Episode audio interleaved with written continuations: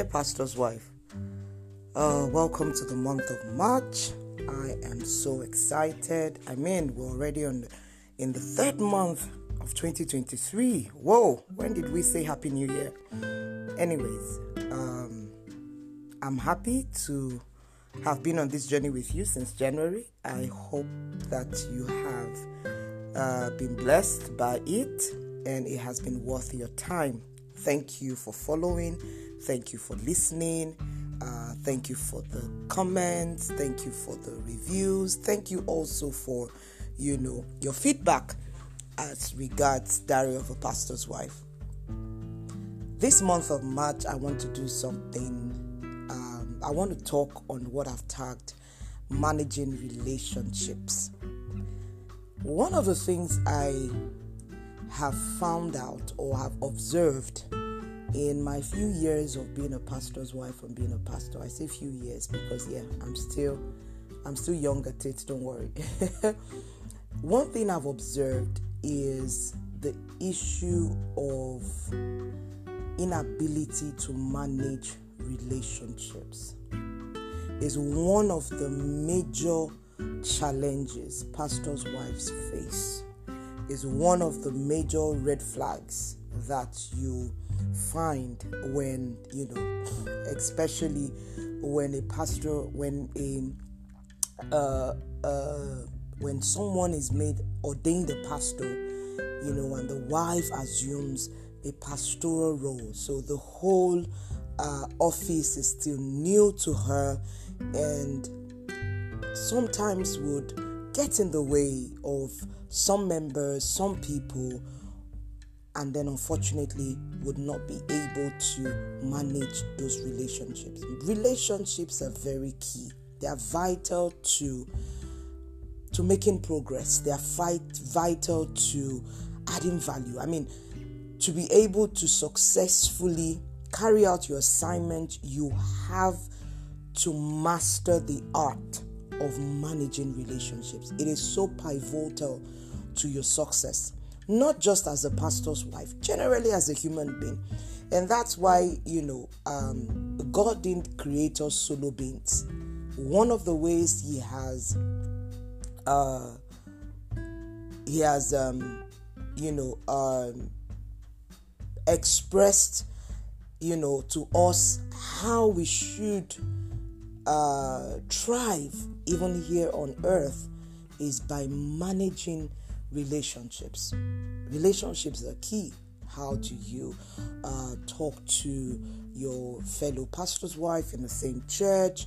How do you manage, you know, people's giftings and talents within the same church? How do you manage uh, expectations from from members, expectations from your husband, expectations from you know yourself as well?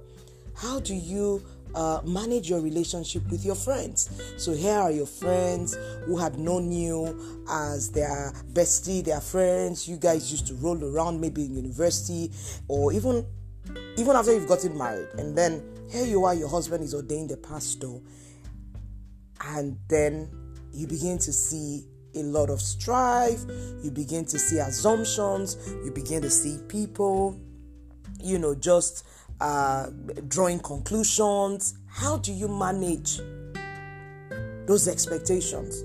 How do you uh, uh, cut across diverse people with diverse personalities, with diverse uh, uh, spiritual growth level? It is very crucial for your survival in that role, you know, and it, once you can get it right, trust me, it would add value to you. It would add value to those that you know are around you and those that you are sent to. Managing relationships how do you draw the line? How do you remain respectful? How do you honor people regardless of their age their status? I mean this is very very key because there's something about being in a leadership position you attract people to yourself So when you attract these people, what do you do to retain them, to keep them? And not just keep them for your selfish use, but to ensure that they become better people, you know, by interacting with you, by relating with you. That is the key thing about managing relationships. It is also very important because, you know, um, life is in phases. Today, you're a pastor's wife. Tomorrow, you might not be a pastor's wife, or you might not be active in ministry. There's, there's no rule that says once a pastor's wife, forever a pastor's wife. No, sometimes people start out in ministry and at some point they begin to understand that their pulpit is in the marketplace. And so, yeah, they're not actively preaching or actively pastoring a, a, a, congregation, you know. So, how do you manage that? It is so important to know that, you know, life is in phases. And so you cannot make permanent decision based on some temporary situation or some office that probably, you know, is, is temporal. Or even if your husband is a founding pastor and you're a pastor's wife all through your life, you still need the grace to manage that office and to ensure that you are raising people who are responsible. You're raising people who can fill into positions, you know, uh, uh, uh, with, without strife, without, you know, and I know this thing happens a lot with my gender. There's so much strife. How, how do you maintain your your honor, maintain your decency, and you're not caught up in gossip and caught up in you know talking about this member or you're privy to some information through your husband or, or, or, you, you you heard it and then you begin to use that information that was given to your husband privately and then you begin to use it to react to to, to determine who, who who manages what. You know too many canal uh, uh, relationships carnal uh, way of behaving even within the church. We need to grow up. And that's why this month managing relationship relationships is, is key for me. And i'm going to be looking at all the different you know areas you know god helping me. So i want to encourage you to you know uh, come along. Don't miss any episode this month of march. More so this month of march is officially dedicated to women. It's international women's day in a few days time and it's also mother's day in some part of the world. So yeah month of march is for us um, one of the scriptures that you know came to my heart as I was thinking about what to tag this month.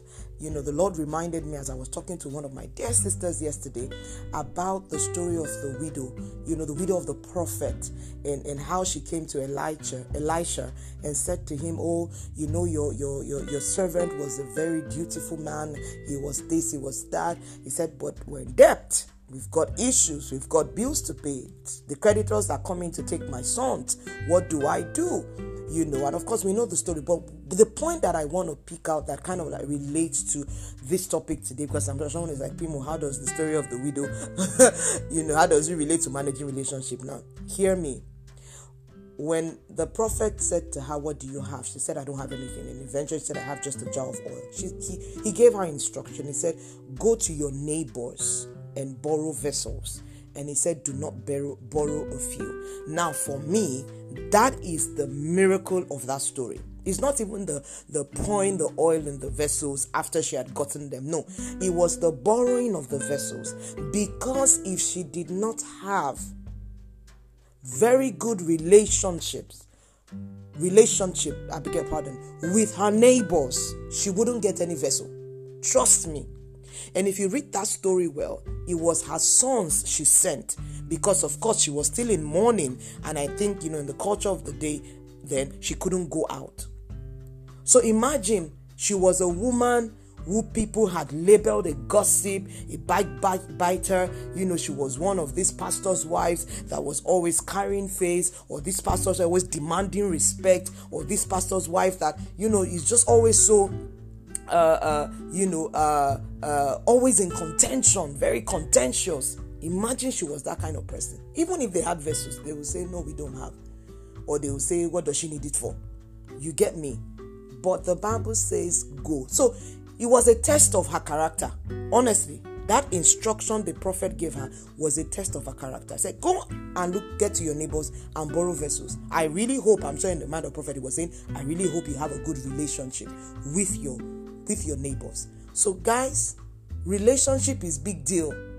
Relationship is a currency that you need. It's not money. There are so many things that money cannot deliver to you that relationship will deliver to you. Oh, I'm me talking to you. I'm a living witness.